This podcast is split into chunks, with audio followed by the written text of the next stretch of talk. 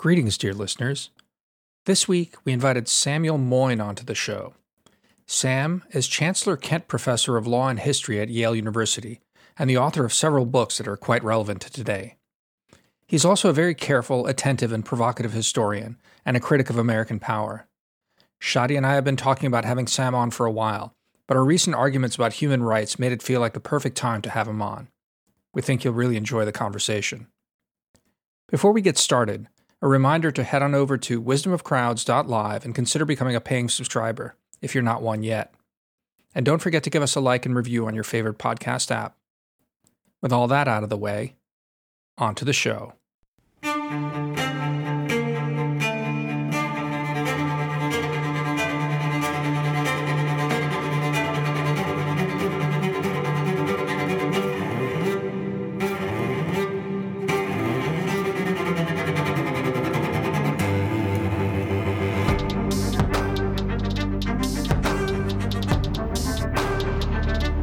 Sam, uh, thanks for joining us. Uh, as I was saying to you before we started recording, it's a real it's a real treat for me. Uh, I had uh, I had I believe I, I I you know as your books have come out, I known I've known they're important books, and I've bought them on my Kindle, and they've been sitting there, and I just hadn't gotten around to them, and it was such a exciting idea that we came up with to have you on the show, uh, which then just made me sit down and read all of them, um, which is uh, uh, really a treat to do as well. And I really uh, encourage our readers to uh, check out your books. Um, your most recent book uh, is called, uh, hold on a sec, let me pull it up so I'm not mispronouncing it um, Liberalism Against Itself Cold War Intellectuals and the Making of Our Times. But the reason we wanted to, I think, sort of kick off this conversation with uh, an earlier book of yours uh, is the uh, is is the war in Gaza um, and all the sort of debates that have sprung up about it. I think Shadi and I have been uh, tilling this ground uh, pretty energetically for the last four weeks. Um, the book is called Humane: How the United States Abandoned Peace and Reinvented War. And so, Sam, you know, there's so much to talk about. Um, I think maybe the way to sort of kick us off is a simple question um, Is what we're seeing in Gaza a humane war? Well, you know, I, I would say maybe there's no such thing as a humane war, and and I've used the phrase uh, at about various events. Um, and it, it it's in part to get a rise out of people and get them thinking and in a, in a particular kind of conversation. I, I would say you can humanize war. You can move it down a continuum towards greater constraint for more humane conduct uh, of hostilities. And actually, Israel was a pioneer in this regard. Um, because part of what I think has made humane wars or more humane wars what they are in our our day is that it's not just about moral standards, but about appeals to the law um, as providing a kind of adequate set of constraints. And Israel was running a humanized occupation um, for for years, and its judges uh, played a big role before September 11th, 2001, in, in making the state obey its interpretation of humane legal constraints. And I think after a, a brief pause uh, after September 11th, with torture and all the rest, the America kind of joined in. And of course, as a much bigger and more important player fighting in more places, I think it's had a, a bigger effect. So, no, maybe there can't be such a thing as humane war, but, um, you know, there can be humanized war under law, and I think we're seeing it, a version of it today. I mean, that I think, yeah. I mean, Shadi's going to jump in for sure. I just to to clarify for readers. I mean, you know, uh, I guess it was sort of a, a, a weird question to start off from for someone who hasn't read the book. I mean, the the the the thrust of your book is in fact that you know there there have been two movements, uh, maybe to oversimplify, but two large, broad thrusts at dealing with uh, you know the emergence of modern warfare and the destruction. One is is uh, what might be uh, characterized as a peace movement, and the other one being as a mitigation movement to mitigate the the the, the excesses and horrors of war and, and limit civ- uh, civilian casualties, and and that's what you term humane war. So I just with that as background, Shadi you wanted to jump in right there. Yeah, and and maybe just to provide more more background about what I take to be a really innovative argument is that making more humane, making war more humane, paying more attention to civilian casualties, having much more precise, targeted bombings, all of that has lowered the civilian death toll in at least American led wars in the last two decades.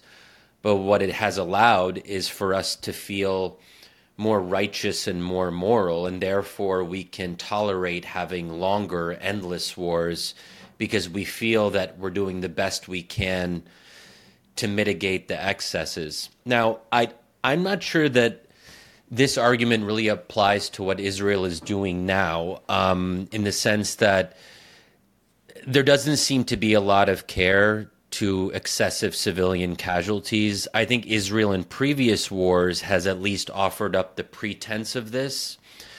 And I remember um, in the last go around in 2021, the previous Israel Hamas war, I would still hear things like Israel is the most moral army, like really absurd claims. Israel is the most, one of the most moral armies the world has ever seen. And I bring that up because in your book, you mention an American general in 1902 who is quoted as saying, The American army is the most humane that ever waged war. Um, I believe this is General Young in the context of um, what war would that have been? I've lost track. But Philippines, Am- yeah. American, yeah, Philippines war. Yeah, so, but of course, the civilian death toll in the Philippines um, in the Philippines war was tremendous. So there is a kind of irony here that even as um, Americans say that they're waging war humanely, obviously in practice they're doing something quite different. So there's always these two layers. But I think there is, I think there is something, and maybe we can get into this there is something to be proud of when we look at how the U.S. has been much more attuned to civilian casualties. There really is a profound shift in how America, compared to say Korea or Vietnam, where the civilian death toll is like in the stratosphere. And I think you make the point, Sam, that um, the Korean War is one of the most brutal in history in terms of the per capita death rate for civilians. So there has been a pretty profound shift. Um, I don't know if Israel is trying to wage that kind of war um, now. It seems that that's been thrown out for the most part. Of course, there is still this claim that you have military lawyers at every step of targeting. That's what Israeli spokespeople will insist on to this day. But I think what we see in Gaza on the ground, the, just the sheer numbers of people killed in what's still a relatively small population, the number of children as a proportion of the casualties.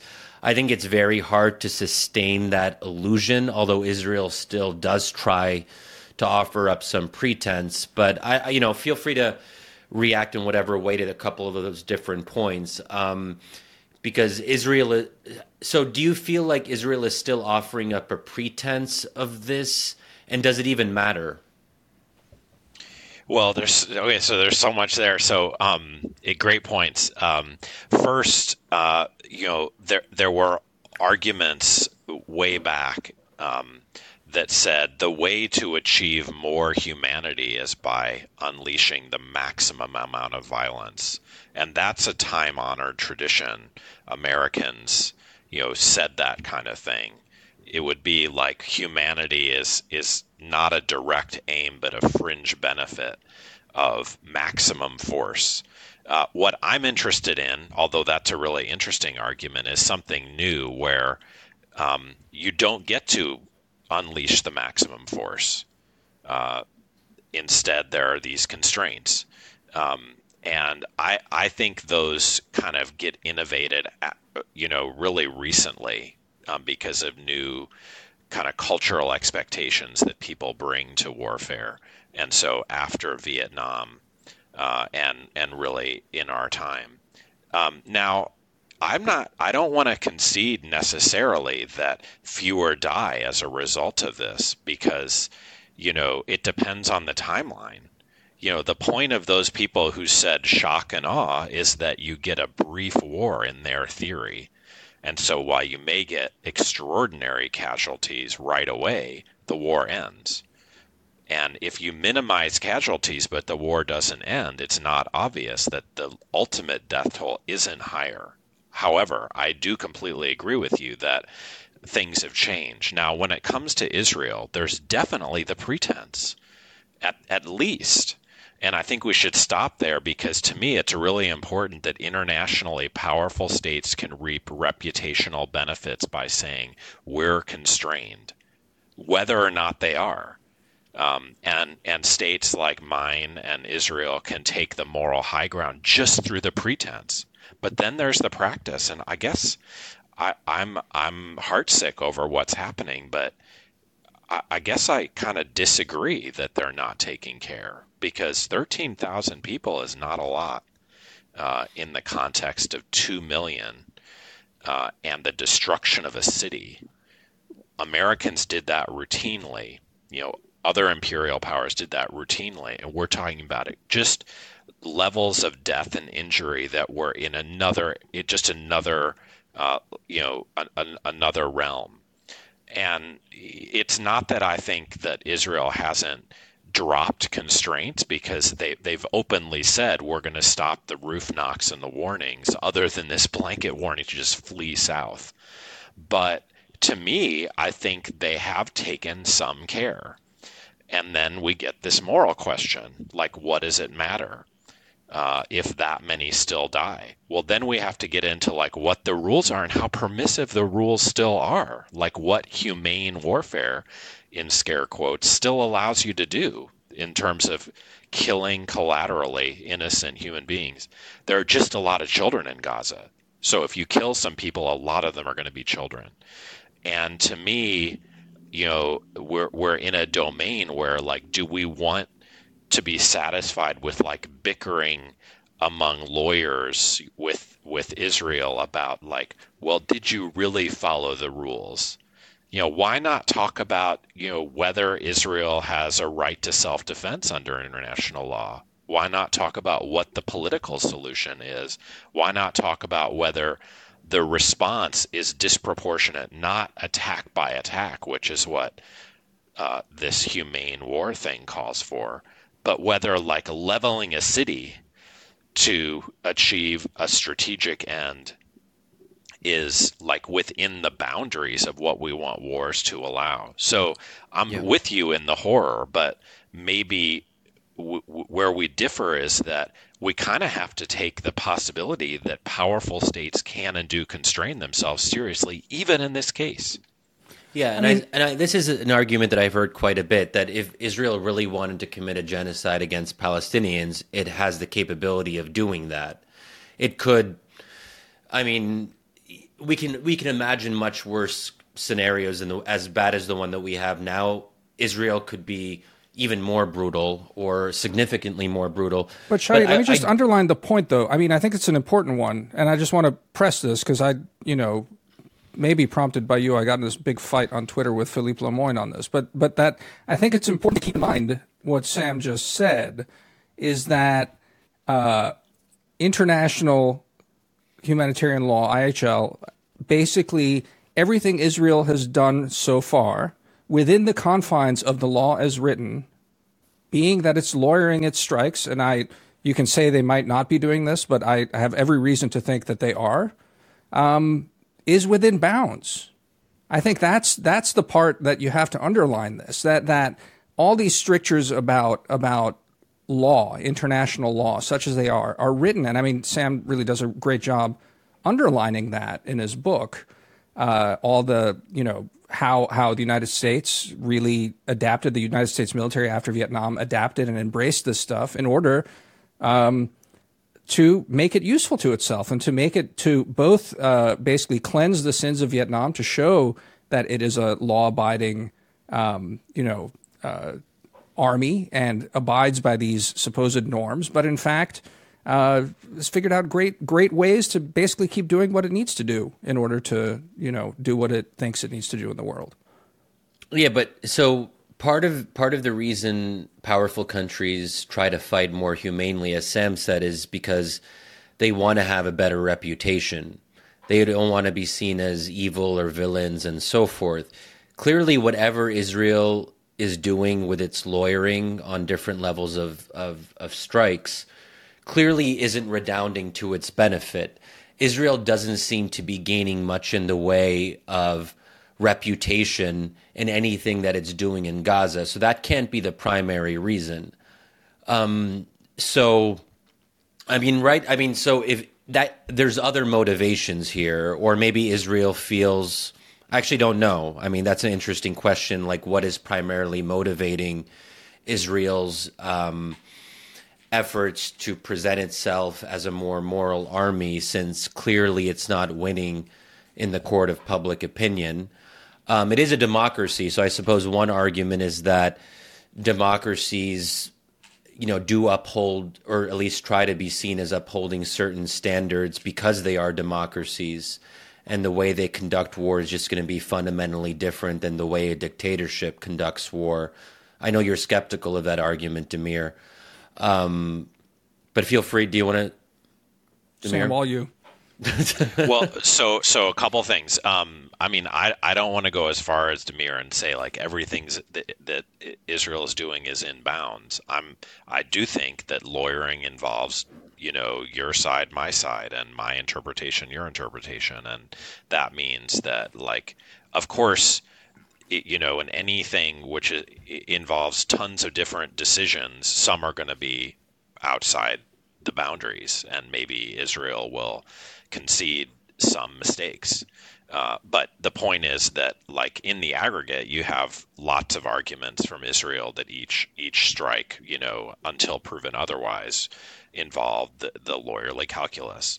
Um, I, I take your point, Shadi, that um, you know th- that the, Israel is not benefiting, you know, on the world stage from this war, but I think it's it's controlling the the hit to its reputation that an even more brutal war would take. Same as Barack Obama came into office saying, "I will I will not be George W. Bush, and um, I don't. You won't have to be ugly Americans anymore and feel bad about yourselves because I will fight uh, any any wars that happen to be necessary and just humanely. And so it's not about like fighting humanely you know necessarily adds to, luster to your reputation but it does make a difference before some audiences and i agree with you that um, you know, the balance of opinion in the world right now is just against Zionism. And there are lots of bad reasons and good ones for that. Uh, I think many of us think that, you know, absent some political solution, you know, Israel's reputation is condemned to decline more and more, no matter what, um, because of an endless occupation, whether it does it humanely or not. But within the context of that, if it says that it needs to fight this war, of course it's going to be better off fighting it humanely or saying it is, which is what it's been doing. I mean, yeah, and I think there is another just a, I think there is another element that um, in a conscript army where everyone has to serve at some point and where there is a kind of sense of democratic ownership over one's nation, you do want individual soldiers to be able to sleep at night, or you want to make it at least um, somewhat easier to sleep at night since um, your children are going to serve in the Israeli army. Everyone you know is going to be implicated in some way. There is something to be said for being able to say that you've upheld certain rules, maybe not to the best of your ability, maybe not as far as you could go. And I think this this relates also to how Americans view drone attacks and other other kinds of precision warfare is we want to feel as Americans that we are better than we actually are. And there is, I think, a powerful argument for doing so because if we want to maintain our role in the world, if we want to maintain American hegemony and American dominance in global affairs, we as Americans need to believe that we are better. All I'll say though, right, is that the Israeli this is a very popular war in Israel. And it's I, I just I, I, I struggle to imagine that too many soldiers are wringing their hands about what's happening. I don't know. I'll just throw that in there. I, I think you're right. I, I think, you know, of course, in the end, especially when, you know, there's a real conviction about it, the justice of a cause uh, is the source of, of domestic legitimacy and sometimes global legitimacy. I mean, there was an amazing thing that happened to me, the most amazing moment rhetorically in, in uh, the course of American support for the Ukraine war uh, this last summer when Jake Sullivan went on Meet the Press and he was asked, but doesn't sending cluster munitions uh, in violation, some say, of international law uh, weaken America's legitimacy? And amazingly, uh, I think, given Obama's kind of earlier rhetoric, Jake Sullivan responded, no, it's the justice of our cause yeah. that makes this legitimate even if the brutality of the means by which the cause is advanced seem unholy to to some. And I would say, you know, Damir's right that Israel. It's kind of amazing just how popular uh, it is to think that the removal of Hamas from power in Gaza is an absolute national security imperative. That you know it just has to be done. And so if that's where you are, then at least do it humanely. But the, the cause is just and the war is necessary. You know, yeah. just the other the other thing. I mean, uh, it's something Shadi brought up in the earlier round. Uh, you know, there's this question of public opinion, and Sam. I mean, this is a, a sort of a, a, broader question for you because in a in a way, um, a lot of the history you tell is this this sort of um, the ebbing and flowing of global public opinion and how it's it's both, uh, you know, uh, people try and manage it. Uh, you know, military certainly after Vietnam adopt all of this stuff as a sort of palliative to try and sort of co-opt it a little bit.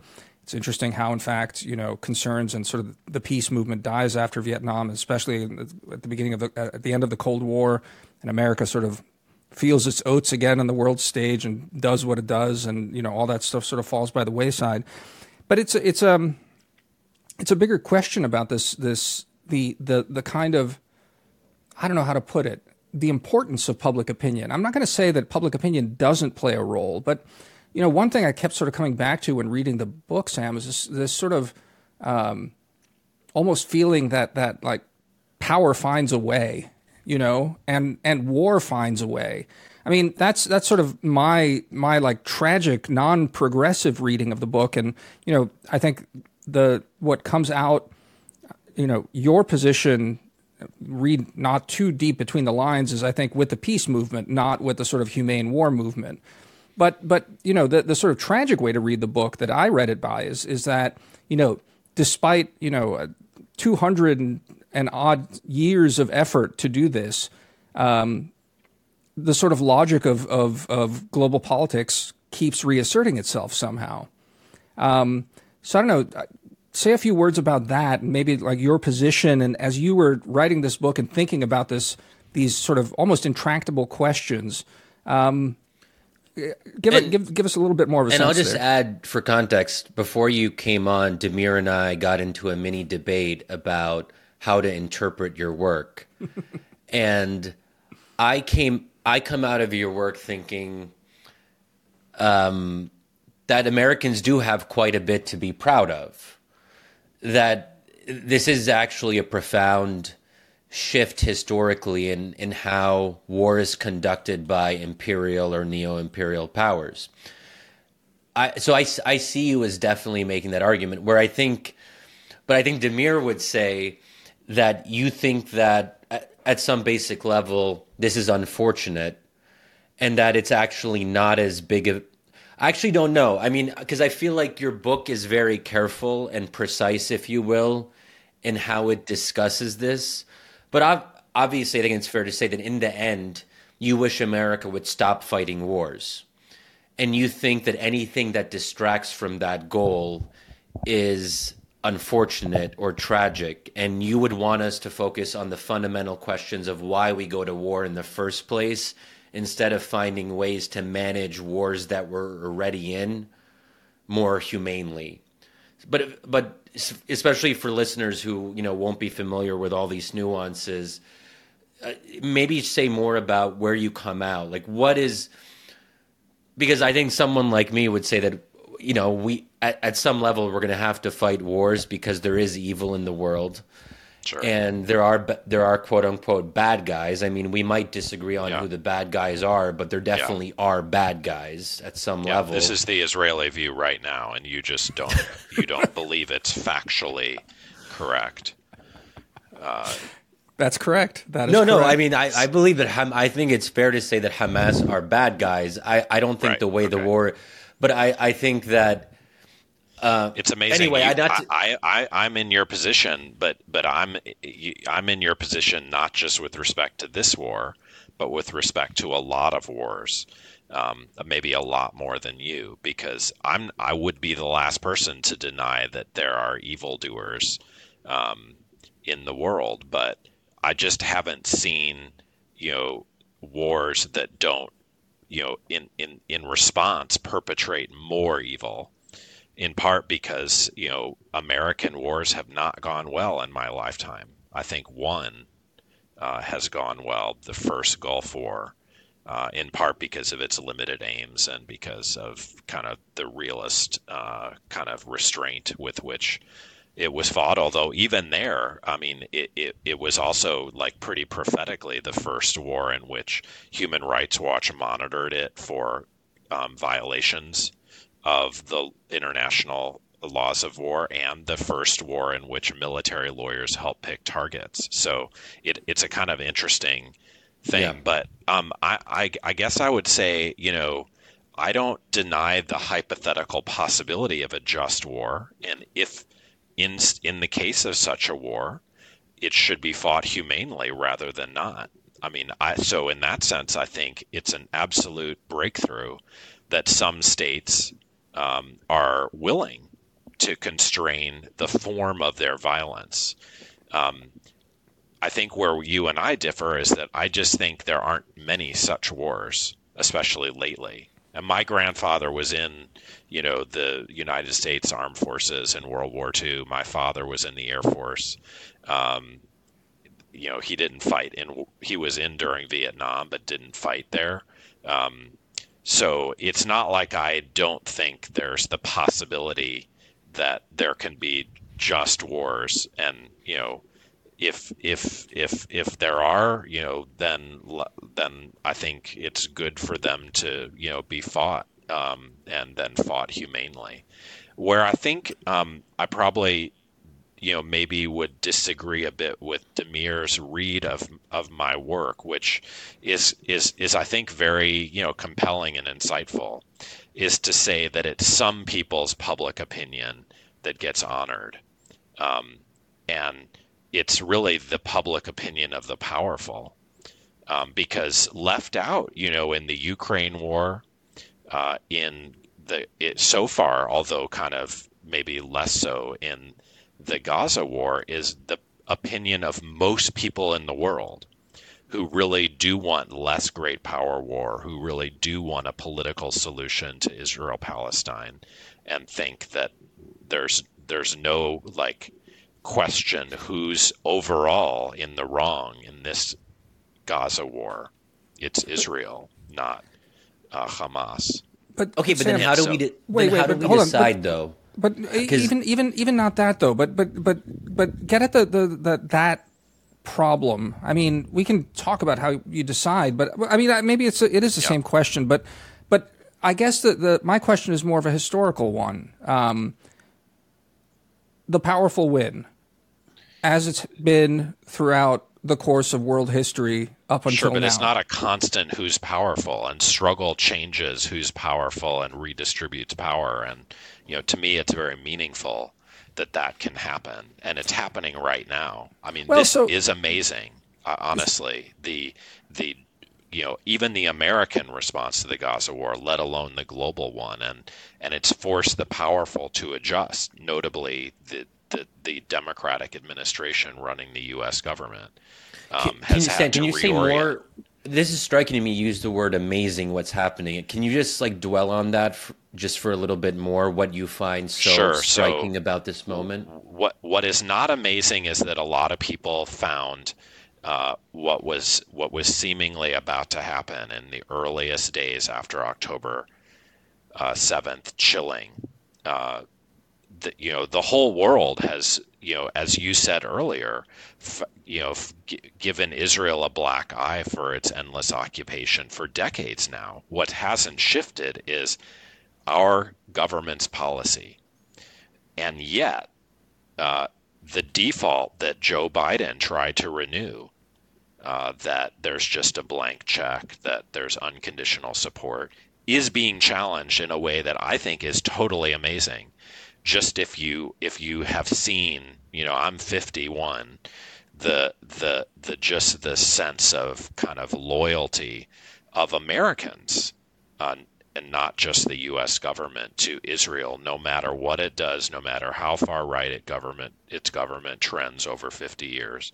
Uh, to see this, I think, is pretty revolutionary. And you know, I think if you look at polling among young Americans, you find it even more lopsided um, against Israel, and it's placing pressure on American policy and therefore indirectly on Israeli policy. Now, maybe this is not the war that's going to get ended sooner rather than later or get constrained even further by humane standards because you know Biden and Tony Blinken have leaned heavily into the laws of war to say that's the constraint that we're going to impose. Uh, but I, I think it's it's a it's a really I think the most amazing thing about the war is that it's a sign of things to come.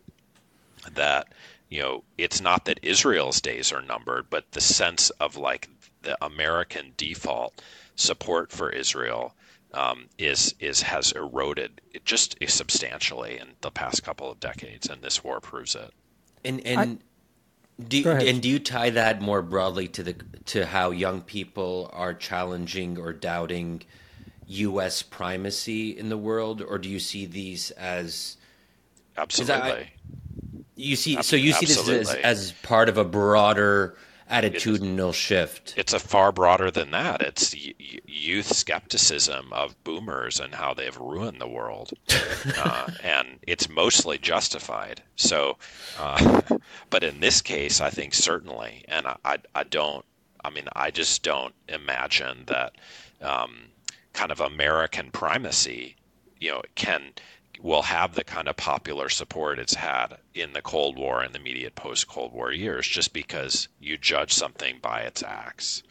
And I don't think young people think it's done much good for the world that See, they I- they're familiar with.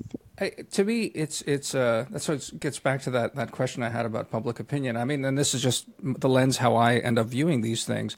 Um, I you know, it seems to me that this is now taking place uh, in a broader context of sort of Yeah. you know a Yeah. broader erosion of American uh, optimism about itself.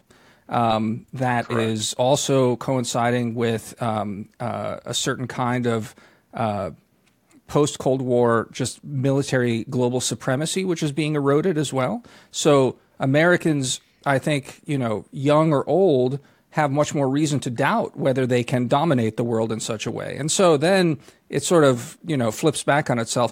Um, but you know what you're discussing there about the these shifts in public opinion, and I, you know, we'll see how how how lasting they are. I'm still skeptical that it will have the kind of meaningful changes to American policy in the course of this war. I mean, I'm pretty sure Biden told the Israelis you have until Christmas or, you know, mid-January to do what you need to do, and they're rushing to make that goal right now. par- partly explains why they were bombing so hard at the beginning. Uh, and have now sort of eased up on a little bit. Uh, David Ignatius just wrote a column this past weekend saying they're going to be focusing on Khan Yunis next and pulling a Gaza City on Khan Yunis, which is an absolutely horrific thought. But again, it all points to me to a certain kind of timetable, and it's tied to quite frankly, elections in America, not necessarily moral suasion and these things. So I guess I always have this kind of materialist view of these things and why I end up downgrading global public opinion as a real driver. Now, again, it's a driver, obviously. It, it, it matters enough that that that uh, it's important to be hypocritical about. But you know, there there's there's uh, in the same way that I found um, it, it's sort of morbidly amusing to watch uh, Jake Sullivan et al. You know, parade around the UN tallies over the Ukraine war around justice and the rest of this now to find themselves on the on the short end of the stick uh, of global public opinion. My my my my opinion of that has been like, well, it didn't matter then and doesn't really matter now. Ultimately, right. it's it's what is the United States willing to do in support of a client, basically, is what it comes right. down to. And so, I don't know, you know, I, and I guess that that just brings me back to that question about um, fair enough about the powerful and and and uh, the power centers shifting. But there's there's the other sort of element that I think is so alluring in your book is is basically how how the game is kind of played, right? Like that that basically, like I said, war finds a way, power finds a way, um, and it's it's sort of, you know, it's it's it, it strikes at something I think very primal about about politics and the human condition. And that's, I guess, is the question that I, I, I generally have at you as someone who who hopes for, um, you know, uh, the the peace option to over time prevail. The the story you tell in the book is not terribly hopeful, apart from the part that Shadi says, "Well, it's gotten more humane, so that's something at least." It's it is a sense, right, that that that uh, at every turn, um, that kind of groundswell gets frustrated. Is that fair? Right. It is. I mean, and I think that's you know that's the the kind of problem that anti-war, you know, um, you know, partisans like me really do need to face. Um, I, I was trying to face it slightly in this book, in the sense that I'm saying, you know, you you who have opposed Iraq have done maybe more than anyone at shaping American public opinion, the opinion that matters around infractions of the rules of war. But then don't be surprised when a politician, to, to placate you, removes inhumanity as a bug from a program uh, and leaves the program. Uh, and so, but that doesn't mean it's like easy to resist you know some war that isn't worth fighting and will make the world worse. That you're absolutely right that it's going to be almost impossible because there are a ton of very powerful forces that in any particular instance including just war enthusiasm will lead you know such things to be started. I do think there's still a concern that um, you know by by kind of obsessing with humanity of how of some campaign or or or or war. You know there's still this really important question of the of whether the war itself is continued or ended and under what conditions so you know i, I really want to agree with you that you know I, i'm not kind of celebrating the humanization of war. I'm saying it's kind of sinister. That doesn't mean it's terrible because hmm. if there's a just war, its its humanization is good. If if an unjust war happens that I don't like, I still would rather it be fought humanely rather than not. But the the the the main question about it still ought to be whether it starts, how soon it ends. Now I'm with you uh, uh completely that this administration seems to have given a timetable uh, to the Israelis. That's very plausible to me. I would say it seems like a little bit paradoxical to do so because the kind of you know people like Shadi and me who are just upset about another, you know, another war, another Ukraine, another failed enterprise that Americans sponsor, fund, and arm, is going to lead Donald Trump to be elected. I mean, the the, erosion of support for for Biden's wars it is doesn't mean people vote for Trump, but it might. And you know, Trump posed as an anti-war candidate once already and won over Hillary Clinton, in part for that reason that he successfully, you know, created the impression that he would fight less wars, and he did, by and large. Uh, and so I'm very worried that like it would be, it's almost like you know um, cutting off your nose to spite your face or whatever to tell the Israelis to hurry up and uh, and win because if they hurry up, Biden may lose. Hmm. Well, do you have Shadi, or I mean, I can I can yeah. Look, I'll just another road. I'll just put some of my cards on the table, and you know maybe some listeners will be aware of the push and pull that's happening in my own mind, and maybe Sam will as well. I should note that Sam and I did a debate last year in a very different time. Um, and it, so uh, it was. An, I will include the link in the show notes. It I was lost, but I was vindicated in the long run. No, yeah. So I, I was actually like pleasantly surprised by that whole thing because I, what they do is they get um, the the public opinion out of the people who are attending at the start, and then we do the debate, and then they do another vote, and my side actually increased significantly in a way that I was even pleasantly surprised by. And we were debating whether America is a, um, a force for good in the world. And I was arguing yes, and Sam was arguing no. Obviously, there's a lot of caveats and all that. And, um, but I was making a pretty full throated case that American dominance is a good thing and I think that part of me still stands by many of those arguments, but I feel like I'm facing a test now where I'm starting to doubt my own commitments. And I'm trying to just figure out where will I, Shadi, come out in this broader debate about America's role in the world. And I'm struggling with it. And Damir has seen me go back and forth. But I I think it's much harder for me to argue that American primacy is a good thing when I see when I see what's happening in Gaza because Israel is is this is one of our main clients. Um, we are the primary military patron of Israel, and we have been for decades. And it's a very unpopular position for America to take for good reason, I think.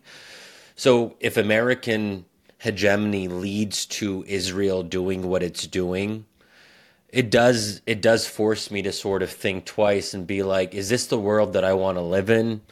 Am I really comfortable with making these arguments and trying to persuade my fellow Americans that American hegemony is a good thing?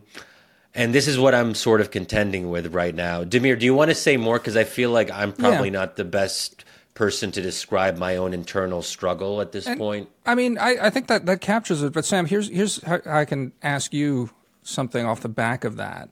Um, you know, I'm, since this started, uh, since the war in Gaza, 6 October 7th, and then the war in Gaza uh, subsequently, um, it struck me that that this is, you know, a particularly nasty, uh, bloody, grisly episode in a broader struggle for, you know, the U.S. led order, such as it were, such such as it is in the Middle East.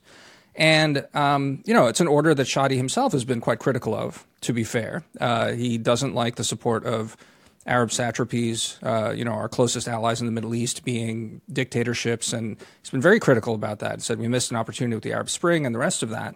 But but nevertheless, you know, like I, I've I've always I, am not a big democracy guy, unlike Shadi. And so looking at American policy, I'm like, well, yeah, that's American policy in the Middle East. It's what it's always been. It's how it's how America does policy. However, I'm also not like a dyed in the wool anti-imperialist. I'm a I'm a I'm a, I'm a, I'm a man of, of very low convictions in the sense that I I I I I, I I, I try to analyze and observe, but not really prescribe and, and, and give sort of moral guidance for which way. But I guess the, the, the question I posed to Shadi, and it's a question I pose to you as well now, is, um, you know, uh, to not will what is happening in Gaza. This is too harsh, but let me put it this way: to not to to will to will against what is happening in Gaza is to, in some ways, will against American primacy in the world and the way America does foreign policy. It flows. It seems to me, in many ways, it flows directly. And I mean, there's all sorts of historical contingencies that get us here. But See, nevertheless, I want to separate seems... them. So this is, I think, you yeah. and Sam agree that these two things are tied together. I want to find a way, and I hope there is a way to separate them. To say that American primacy in the world does not necessitate what I consider to be an incredibly immoral stance on Israel Palestine. Um, and maybe this, but also more broadly, American primacy actually requires that we become more moral in the Middle East. That the fact that we created this US led order in the region that is rotten to its core. And what I want to say is that for Ameri- for us to maintain our superpower position in the world as especially as young people demand more from us and say that we should have a more moral foreign policy in XYZ areas, I think we have to start changing. And the Middle East is the sore thumb. The Middle East is the one part of the world where America has been consistently terrible unlike other parts of the world where we've actually become better over time, whether that's in Asia or um, Latin America, or not. It's not perfect. It's still deeply flawed, but at least, you know, Korea being, I think, a, Korea being a very obvious example where we used to support the South Korean dictatorship beginning in the 1980s. We put pressure on that same dictatorship, and we actually facilitated South Korea's transition to democracy. That is good. I'd like to think that we're capable of doing that also in the Middle East instead of accepting, as you seem to be suggesting, Damir, that this is just the way it's always going to be. And American dominance means that there's going to be this shitty US led order in the Middle East that's dependent on autocratic regimes. All you, Sam. Well, so I, I, I, I, up to this point, we've been talking about um, primacy as military primacy and policy as war. And clearly, it's the case that you know you could imagine a, an American primacy that kind of didn't edit out war and reserve the right to fight it when just, um, but just relied much less on war, it, including proxy war and including you know sending arms as as a means of you know advancing justice, even when no troops are involved. Uh, it's important to go back because remember, Ukraine uh, kind of redeemed the militarist premise, understood in that wider sense. Uh, George Packer wrote a piece in the Atlantic called, I think, a bit portentously, A New Theory of American Power, where against restrainers like me, the idea was you know, don't send troops. That was the mistake in Afghanistan and Iraq, and just rely on arms, the arms uh, trade and proxy support. Uh, and I, I think now that is kind of embarrassing because the Ukraine war is stalemated. No amount of, of aid and weapons, or at least the amount that was given, uh, you know, unfroze it after a pretty early date. And then we get to the Israeli case where a lot of us are, are rightly upset. Now, if I, I personally think, you know, there are not a lot of good alternatives out there. I agree with Shadi about this for the moment to American primacy in some very broad sense that, you know, anarchy is worse than American primacy and America could we could imagine changes in American and you know maybe some larger set of, of, of actors, public opinion, to kind of wean America from its militarism. I think, you know, I probably still want to actively seek alternatives. And to me, the global south, never having had lots of power on the world stage, has been pretty right about most things. Now, that's easy for the weak to be kind of accurate and moral and not have their their beliefs corrupted by their self-interest like so many American elites.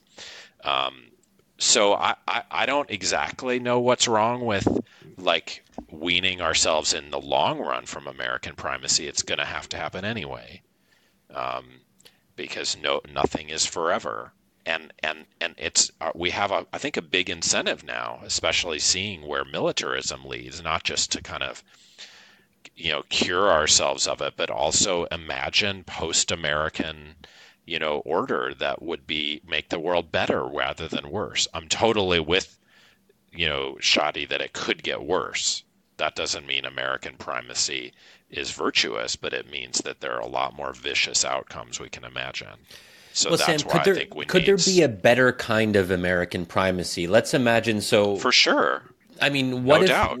what if we did become more moral and more just in our conduct in, say, the Middle East? Sure. What if I mean, there's did... still the enlightened despotism objection, like who put America in charge, and what would make that turn to virtue reliable? Well, you know, we rejected enlightened despotism at home because we concluded there's no such thing, and probably there's no such thing in international affairs. But there's no doubt that America, I mean, I wouldn't be out here agitating, you wouldn't, if we didn't believe that there aren't tweaks to be made to American primacy.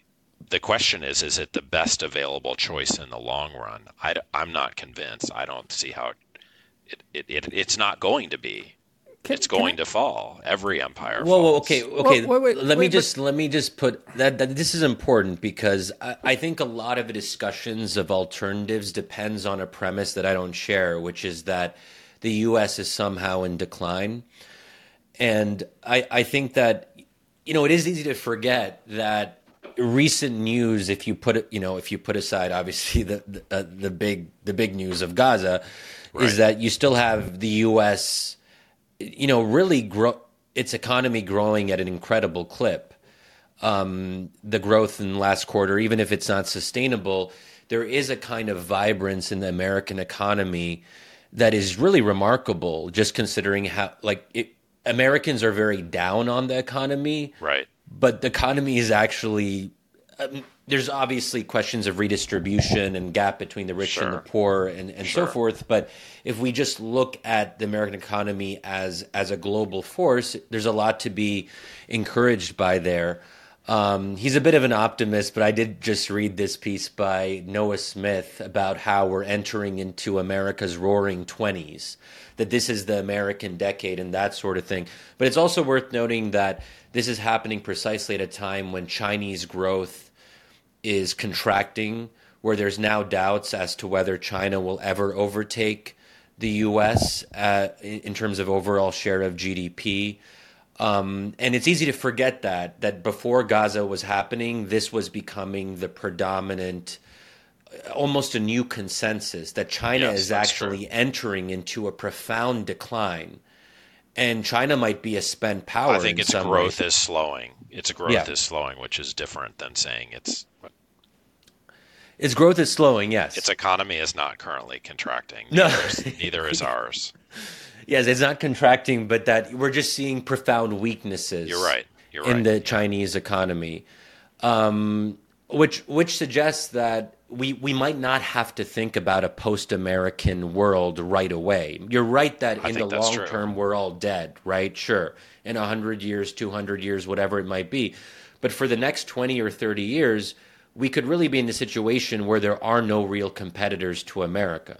Absolutely. I, am totally with you that a short and medium term agenda has to be to rethink the the way American primacy is exercised.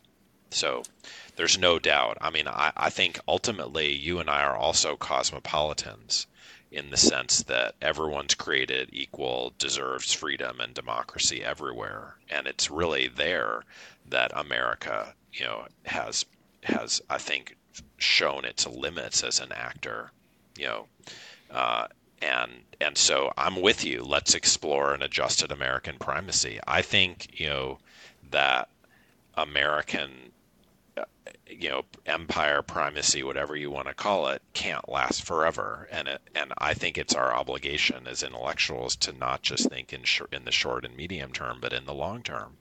Especially if you care about global justice and yeah. you know things like the fair distribution of power on the world stage because you know well, there are ways of power sharing that you know are also moral but, but so, I want to. I want to one wait. last thing, Damir. I know you have a lot. I just want to add one more thing, just to put, just so it's in the conversation. I think we all. I I have a bias, and maybe Sam, you share this bias to one extent or another, considering that you're American. But I love America, and I actually probably love it a lot more than like. Um, I was gonna say native-born population, but I just mean like of Americans of European stock. I would say that I think that I exceed in my like rah rah Americanness because I've seen what the contrast is. You know, my parents grew up in an authoritarian uh, under author you know authoritarian setting, so for me the contrast is very obvious. But but because I love America, I don't like the idea of thinking about a time when we're not going to be all that great. And maybe that's just a bias that I'll never be able to let go. But I just wanted to kind of put that out in a very clear way?